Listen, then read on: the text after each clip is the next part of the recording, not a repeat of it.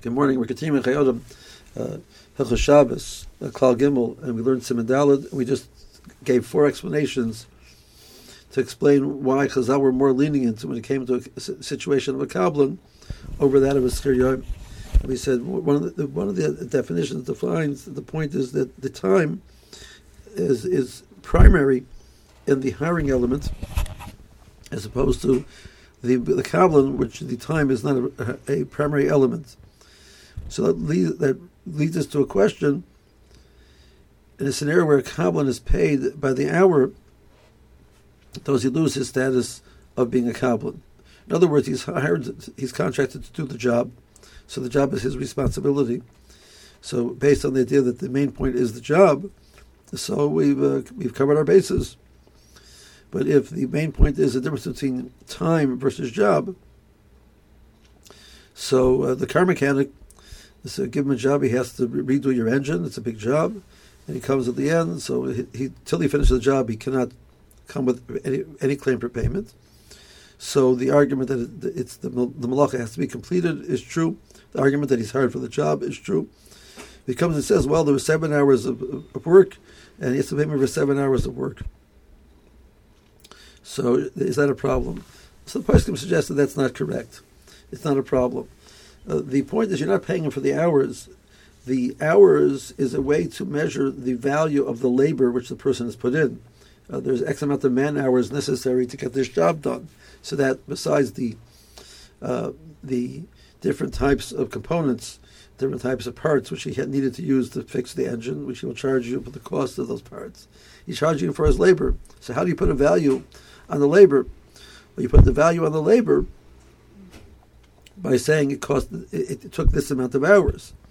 So that's a vehicle to put a value on the effort which is put into the job, but that does not detract from the main point over here is he was hired for the job, and not for the hours. Uh, for example, in many situations, even if the, the car mechanic, they have a, a set a chart which tells us how many hours he expects to, to, put into each type of work. Whether he actually put those hours, put though that amount of hours in is not relevant. If uh, if fixing the engine block takes is, is put in the chart and it takes seven hours, they would calculate that it takes seven hours that, that, that amount of money and they would charge it as such. Well, this mechanic got it done in six, doesn't change the price.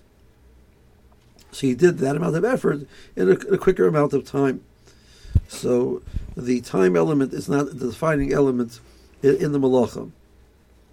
So this leads us to the next question. The Chayim is going to introduce an argument if a person is hired, and not for a specific job, he's hired for a long period of time, as opposed to for a skir he's hired to be to work for him for the year. Um, so, do we say that? But the fact that it's, it's, he's given a large amount of time to work, that makes it different than the Skayarm, which there's a clear, this day specifically for the work for the Jew. Um, it's one day's worth. When, so based on this last argument, we could hear that Skayarm, uh, whatever day he does, that's he's working for the Jew, he's working for the Jew. But the fact that we spread it out over a longer period of time, maybe is different.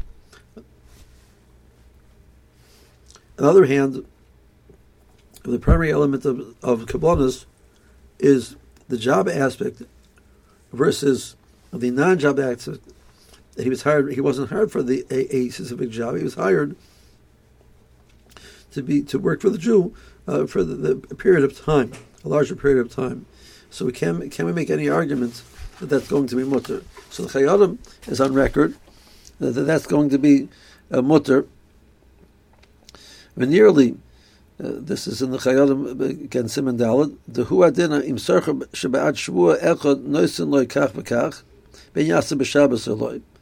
Uh, the Chayei Adam feels that the heter of Kablan applies if he's hired for the week, um, regardless of whether he works on, on, on each day. So he's, he's not hired for the day; he's hired for the week. Uh, it's going to be mutter. Dim loikain if uh, he must work all of the days that he's hired for. He has to work all seven days specifically. That goes under the the umbrella of he's told him he has to work on Shabbos, which will be uh, the next point that the Chayyim raises in Siman Hey that he cannot tell specifically to work on Shabbos. But assuming he said you're hired for the week, you can choose when to work, so the decision when to work belongs to the non-Jew. Though he's not hired for the job, the decision when to work uh, belongs to the non-Jew. So that fits very well with the first explanation that we said, that Eschir Yom is basically directed that, he has to work for this day. And the Kablan, the person who's hired for the job, can choose when, how he wants to work. It's his, it's his business, it's his job. So over here, even though it's not his job, it's his time. He gets to choose when to work. So based on the first explanation, the halach of the Chayei Adam would make sense, whereas some of the other explanations would be harder to understand this chiddush of the Chayei Adam. Uh, this chiddush of the Chayei Adam is actually machloikas, and we'll maybe clarify that more before we move on to the next siman. And meanwhile, have a good day.